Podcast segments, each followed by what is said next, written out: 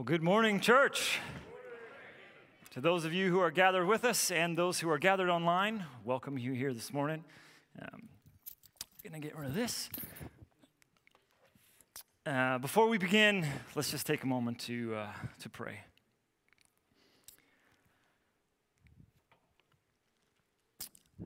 Our Father in heaven, holy is your name. We thank you so much for who you are and what you have done for us so that we can have this hope. Um, Lord, I pray that in our hearts and our minds we would seek your glory above our own um, and that you would be glorified here today.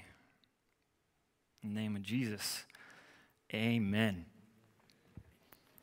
Well, if you haven't guessed it, we are talking about heaven today. And I want to tell you a story. Um, this story might sound a little bit familiar, but uh, I think what happens is when we tell this story is we stop before we get to the end. Now, how crazy is that? Think about your favorite story that you had or that you have from whatever, whatever it might be. And like, if there was, you just kind of stop before the ending. It just kind of feels like there's no like resolution. It doesn't resolve. It's like, you know, some of the some of people's favorite parts are like the very end of the story when whatever it is that happens in your favorite story. So in the beginning, God created heavens and the earth. He made it all. Stars, galaxies, planets, trees, fish and birds, dirt, rocks, air, water, and the pinnacle of his masterpiece, he created humans. He created people. And God said, It is good.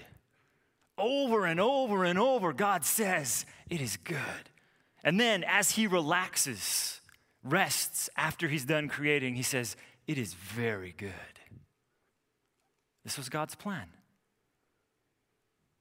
People, humans, mankind living on a perfect earth in a perfect relationship with Him, the Creator.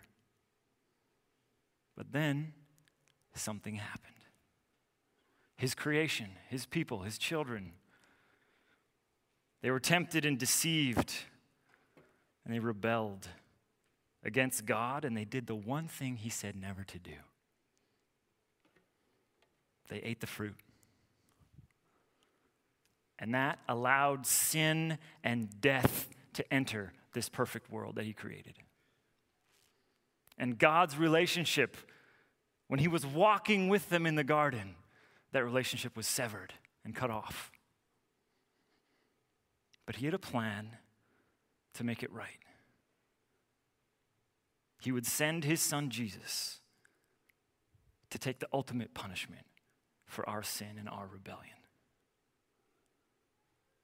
In his death on a cross, he made a way for us to have a relationship with him again.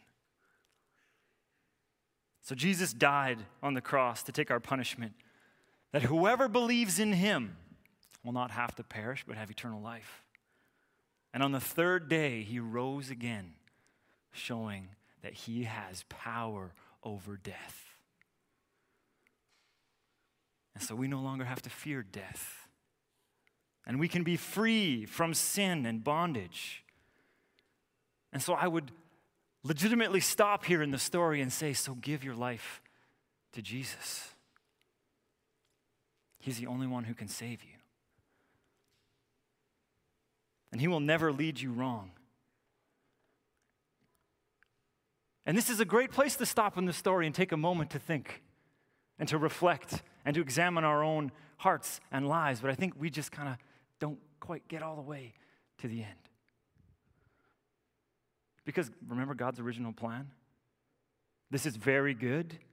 Humans living on a perfect world in a perfect relationship with Him. He doesn't just abandon that plan. He doesn't just say, oh, I guess that didn't work out. I guess we'll try something different. No. He wants to restore so that's what God intends to do. And Pastor Anthony talked about that last week, uh, the verse in Revelation 21 1. Then I saw a new heaven and a new earth, for the first heaven and the first earth had passed away. See, this is the interesting thing. Christ is not only saving and redeeming us, people, humans, but he's also saving and redeeming the world, what was created. Because the world was subject to sin and death just as we are. And therefore, it must be redeemed because God's not going to leave something unredeemed. He's going to complete his plan all the way to the end. In Romans 8 22, this is what Paul says. He says, The creation itself will be set free from bondage to corruption and obtain the freedom of the glory of the children of God.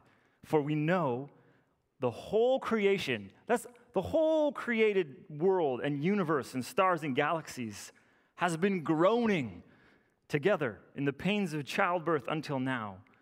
And not only creation, but us ourselves. We are waiting, we are wanting that day because all creation has fallen. That includes us and this world. So God is redeeming us, and He's also redeeming the world. Interesting side note, which is actually kind of part of the message.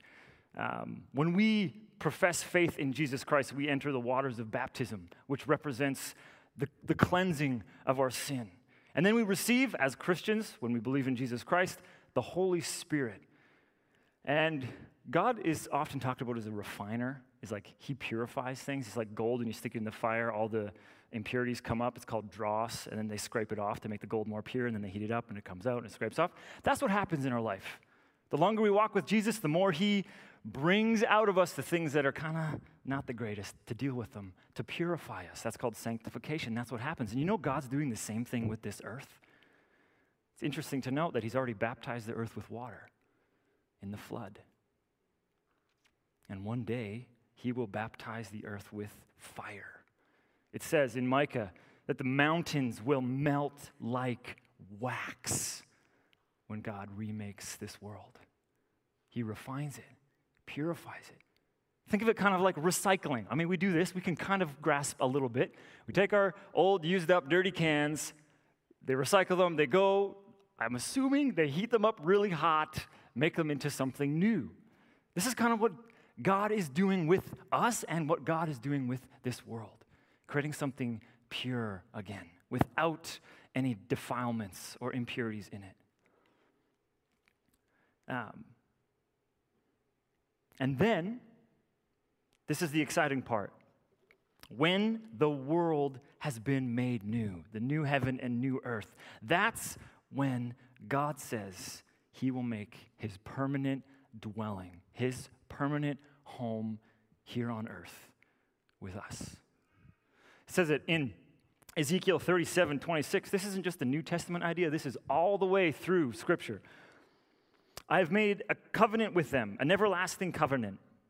I will give them land and their increase in numbers, and I will put my temple, his dwelling place, among them forever. I will make my home among them. I will be their God, and they will be my people. And why, when my temple is among them forever, the nations will know that I am the Lord. And Revelation 21 3, look, God's dwelling place is now among the people, and he will dwell with them. They will be his people, and God himself will be with them and be their God. So, this brings up some interesting questions in my mind. Maybe your mind, maybe it doesn't. When we talk about dying right now and going to heaven, the heaven that we're talking about, you know, before this earth is remade, that's not our permanent home. Heaven is actually a temporary dwelling place for us. I'll say that again because I know that kind of sounds a little weird, maybe in our minds. Heaven, as we think of it right now, going up to be with God, is not our forever home. God's intended purpose for us was on a world like earth, but without any sin and any decay and death. And that's what will be accomplished one day. It's kind of like a pit stop or a layover if, if you will. Your final destination is here, but you have a layover here before you get there. Um, so, our final destination as humans, as, as believers, is a new, remade, perfect earth living there with God who is dwelling right amongst us, walking side by side. And that earth is a physical earth. It has trees and animals and plants. You can read about it in um, Revelation. Anthony talked about it last week if you want to look more into that. And it is a place I would, I would propose to you that it is going to be a place full of culture and adventure and excitement and creativity and exploration, what God has built in us to do and enjoy, which are um, relative to who He is. He's built us in His image. And it's going to be perfect unity and ultimate satisfaction with God. So until that time, when we talk about heaven, and I'm going to call it the current heaven, and then there's the new heaven, which Scripture talks about. The current heaven. Um, what is that like? Sorry, squeak there a little bit. just a young, just a young guy. Um, so until that time, until that time when God like book ends, right? We look in we look in scripture, Genesis 1, God creates the heaven and earth, awesome. Very end of Revelation 21, 22, God's making a brand new earth for us to dwell on him with, with ever. So that kind of like bookends the story, right? And I think we kind of get stuck in the middle and we forget this is the ending point. The new world, new earth, living forever with God. It's going to be awesome. Um, but in between that, when we die now, Scripture talks about us going to heaven. Anthony preached on that previously that um, to die is to be with God as a believer. So we know that when we die, Paul has told us that our body returns to the dust, dust to dust, and our spirit returns to God, spirit to spirit from which it came. Now, it's when our spirits, because all people have spirits, Christian and non Christian alike, when we die, that is when either you go to be with God or you have punishment in hell or Hades, as what Scripture calls it. So, what can we know about the current heaven? I'm going to make a disclaimer at this point. Um, I am going to be making some extrapolations and some educated inferences from what Scripture teaches us on this. So I would encourage you to hold this with an open hand, uh, but not to dismiss something just because it, you're not used to hearing that in church, because this is something that we don't really talk that much about. So I'm going to be diving deep into some things, you know, hoping to paint a little bit of a picture for you about this. Um, I could be completely wrong, just saying that, but this is what I can glean sort of from Scripture in regards to the current heaven. The future heaven, lots of cool scriptures about that. Sweet, awesome stuff. Look into it. The current heaven is what I'm talking about today. So, the first question I have about the current heaven, and this one is debated, is Is the current heaven a physical place, or like the movies predict, or not predict, like the movies depict, do we just float up into the sky and we're just kind of hovering around, disembodied in this kind of like ethereal state in the clouds, you know, not knowing what is going on? Um, I'm going to submit to you that that is not the correct view, um, and I will explain to you at this point why I believe that. I believe that there is a physical element to the current heaven, and I will give you some verses to explain why I think that. The first reason is this Jesus, when he died and was resurrected, he had a resurrected new body, like the body we're going to get when we get to go live on the cool new earth. He had a physical resurrected body. And we see that it's physical because in John 20, 27, Jesus says to Thomas, who is like, I'm not going to believe until I can like touch him. He says to Thomas, he says, Here, reach your finger here. Look at my hands. Reach your hand here. Put it into my side. This is Jesus saying, physically touch me. I'm here. I'm real. I'm tangible. Um, and then he says in Luke 24, this is Jesus' new resurrected body. He's saying, Behold, my hands and my feet. Um, it is I myself. Handle me, touch me, see. For a spirit does not have flesh and bones like you see that I have right now. Luke 24 also goes on to say that Jesus said, Hey, do you guys got any food? I'm a little hungry. Not that he said he was hungry, he just asked for food. They gave him some fish, and he ate some fish. It went in, and I don't know how the digestion works, but it went in. Maybe it's like perfect digestion. I don't know. I had a great conversation with Pastor Matt about this, about that this week. Um, I don't know if I want to go there right now. So, but this is what we know Jesus had a physical resurrected body. And then he ascended and went into heaven in his physical resurrected body. So to me, that seems like there's at least one body in heaven that is a physical body in some sense. Jesus said this is that he was going to prepare a place for his followers, which um, is the holy city. This is the, in my father's house, there are many mansions and there's many rooms in these mansions. This is the holy city that they talk about in Revelation, um, which is huge. The base of this city takes up half of the US. It's massive. And it's like as tall as it is wide, as it's a big, it's a big square, it's a big box kind of thing, which is interesting. You guys are getting a lot of little side notes today. Um, in the temple in Jerusalem, the Holy of Holies, the most holy of holy place where Jesus, uh, where they say that God's presence dwelled, was a box, a perfect square. And we see this future city that God is, Jesus is building for us right now, is this big kind of square thing. Um, some people say that it's a triangle because they say it's as high as it is wide, and they say, well, that could be a point in the middle. I don't know. I think it's a box because it lines up with other scriptures. But, anyways, Jesus said he's going to prepare this place for us. Um, and we know on the new earth, it is going to be a physical city. There's an angel that goes and says, What are its dimensions? So an angel takes a, like a measuring tape and legitimately, in human measurements, measures out this city, which to me says, This is a physical city. So right now, Jesus is building a physical city in heaven to come down to this earth. So, I mean, I guess you could have the question of, well, could Jesus build it like spiritually and then it becomes physical when it hits the new earth? Ah, you might have an argument there, I don't know, but it hints to me that there is some sense of physicalness in the current heaven.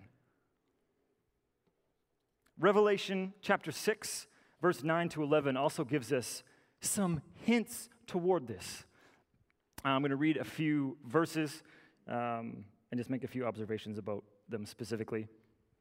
This is Revelation 6 9. When he opened the fifth seal, I saw under the altar the souls of those who had been slain for the word of God and for their witness. So there's martyrs in heaven because they've been, they've been killed for their testimony of Jesus Christ. So this is where he's saying, I, I saw them. And they were crying out in a loud voice, O sovereign Lord, holy and true, how long before um, you will judge and avenge our blood on those who dwell on the earth? Then they were each given a white robe and told to rest a little longer until the number of their fellow servants and the brothers um, who should be killed should be completed. Couple things. Why were they given robes if they didn't have a body to put a robe on? Now, it could be a spiritual robe. I don't know. I could be wrong on this, but I'm just saying these are hints at this, okay, guys? Um, also, I find it interesting. Actually, I'm going to talk about it in a minute. I'll get there. Ooh.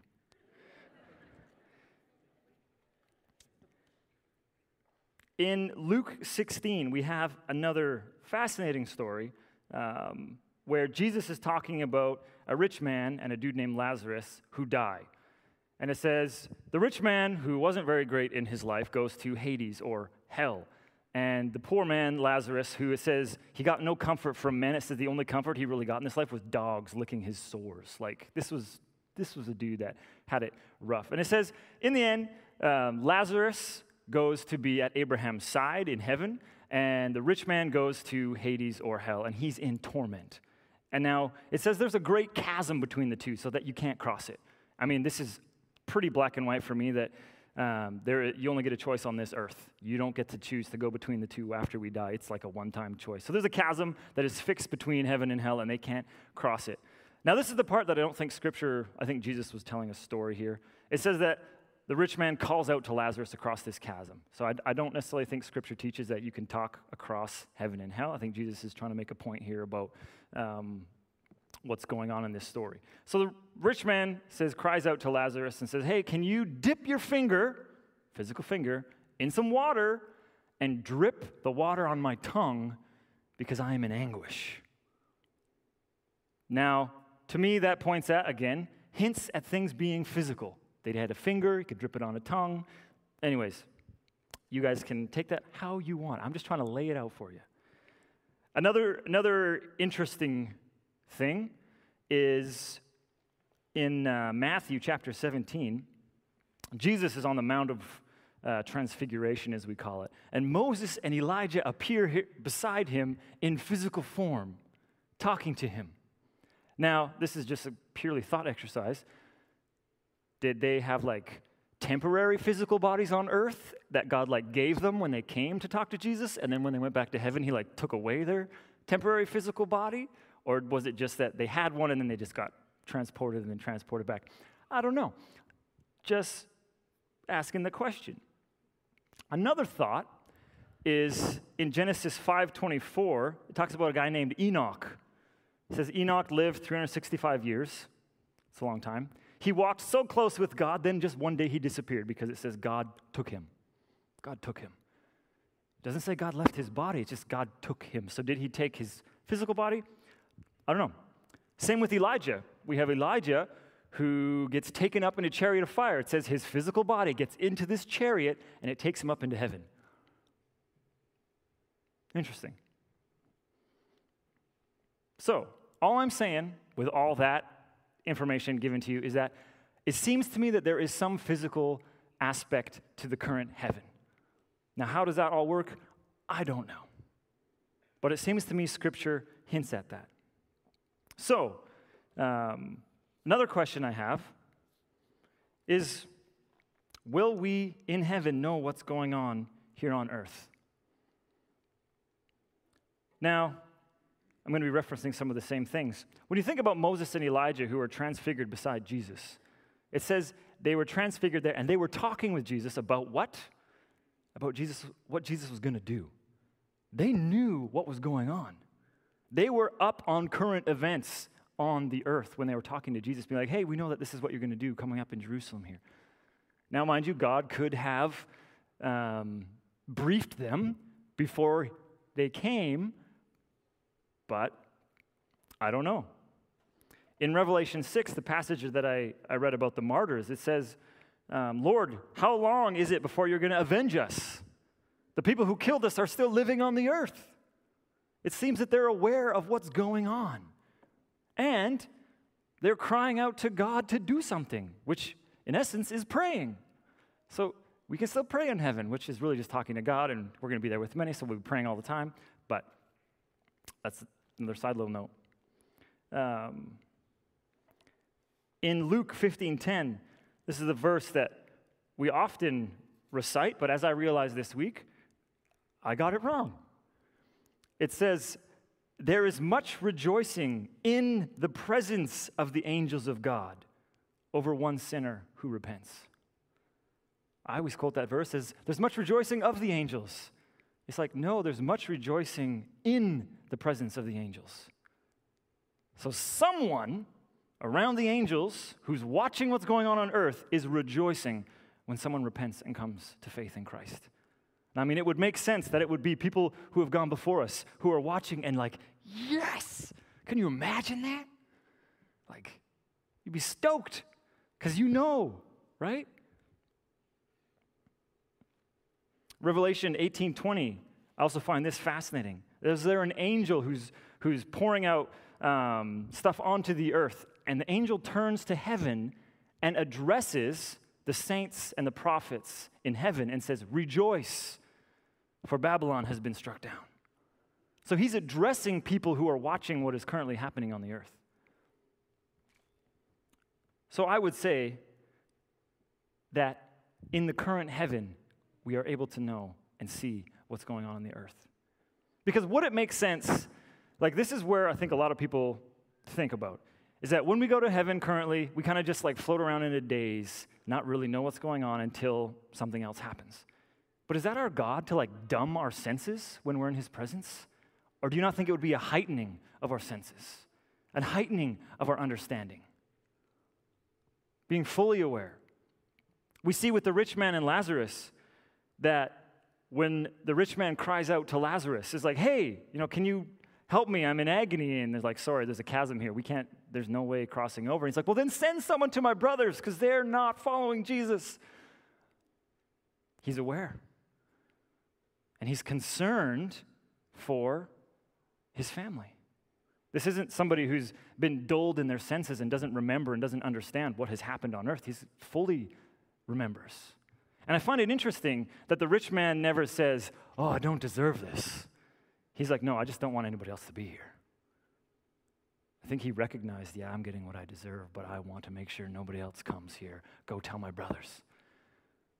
And the response that he's given is, Well, they have Moses and the prophets, they have, they have the Bible listen to them. He's like, no, no, no. If somebody raises from the dead, then they'll listen. He's like, no, if somebody raises from the dead, they're still not going to listen.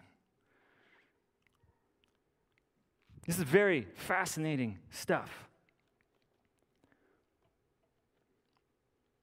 A couple more, couple more little points that I just want to point out that I just find very interesting. In Revelation 6, the martyrs are like crying out to God, Hey, God, we want you to do something. Um, and God responds to them by giving them some information of like, just wait a little bit longer, not everything's been completed. To me, that hints at there is learning. There was knowledge they didn't have. They asked the question, God responded, and then they understood. It's like, whoa, we can still learn? Yes, we can still learn. That's how God created us. The other thing is, there is a sense of time because they're like, God, you haven't done anything yet. And God's like, wait a little bit longer. So there is this sense of time in heaven um, that we can kind of infer from this. So, I know that's a lot of stuff, but this is just some hints at what we can maybe glean about what heaven is like. I mean, Paul says it very clearly. He's like, it is better by far to be with Jesus, to be with Christ, than what is on this earth in the pain and the death of what we have here. And I am excited to be in God's presence. And I'm excited to live on a new world and a new earth. If you want to, um, you don't have to. I made, a, I made a playlist of songs. You might have seen it posted on our Facebook and our Instagram of just like songs about heaven that can maybe like get our minds thinking that way. Because one of the reasons that we wanted to like tackle and think about heaven is because we just we just often don't go there. Like we're just so focused on the here and the now, and we don't have eternity in mind. So we wanted to open our imaginations and ignite kind of like that. Oh man, like what is this gonna be like? What is this gonna be like? And you know, like getting our minds thinking that way. So we've made a playlist of just some songs, and I'll warn you, it is the whole gamut of musical genres from like hip hop to like old school, like, yeah, anyways, country, uh, it's all in there. So don't be, a, like, anyways, just warning you, I enjoy all the musical genres, so enjoy. If you'd like to look that up, it's on our Facebook and Instagram. And also, I think it's on our Spotify if you have our church's Spotify thing. Um, so, this is the thing.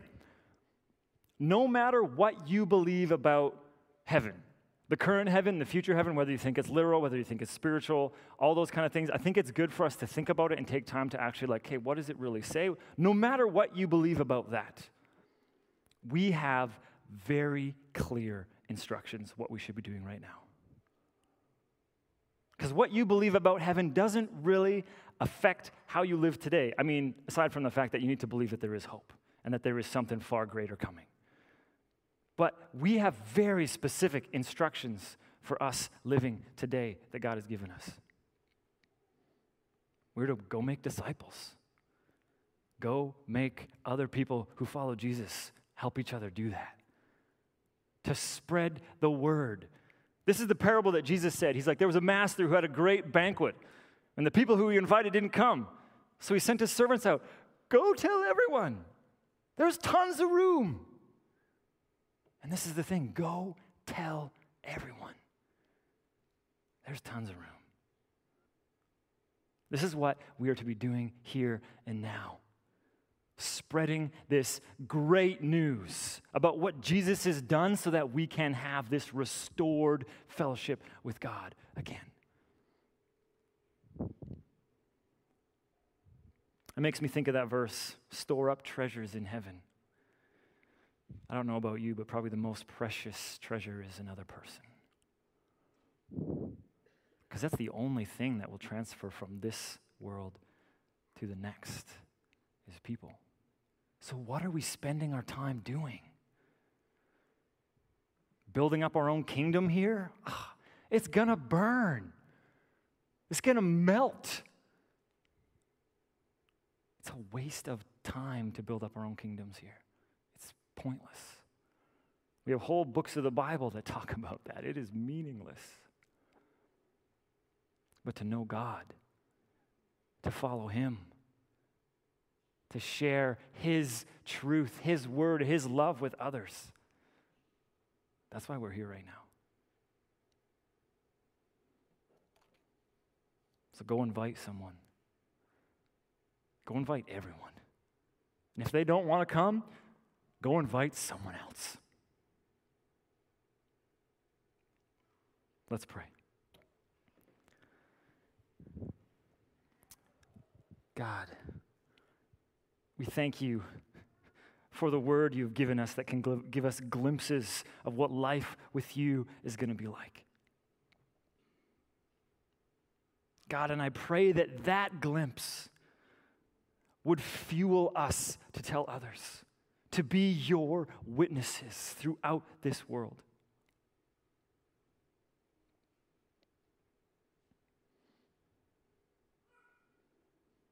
Lord, I pray that you would ignite our imaginations for you and your kingdom to come. In the name of Jesus, amen. I want to end with Ephesians 3:20. And it says in Ephesians 3:20, Now to him who is able to do immeasurably more than all we can ask or imagine. According to his power that is working us, to him be glory in the church forever. Amen. Go in God's blessing.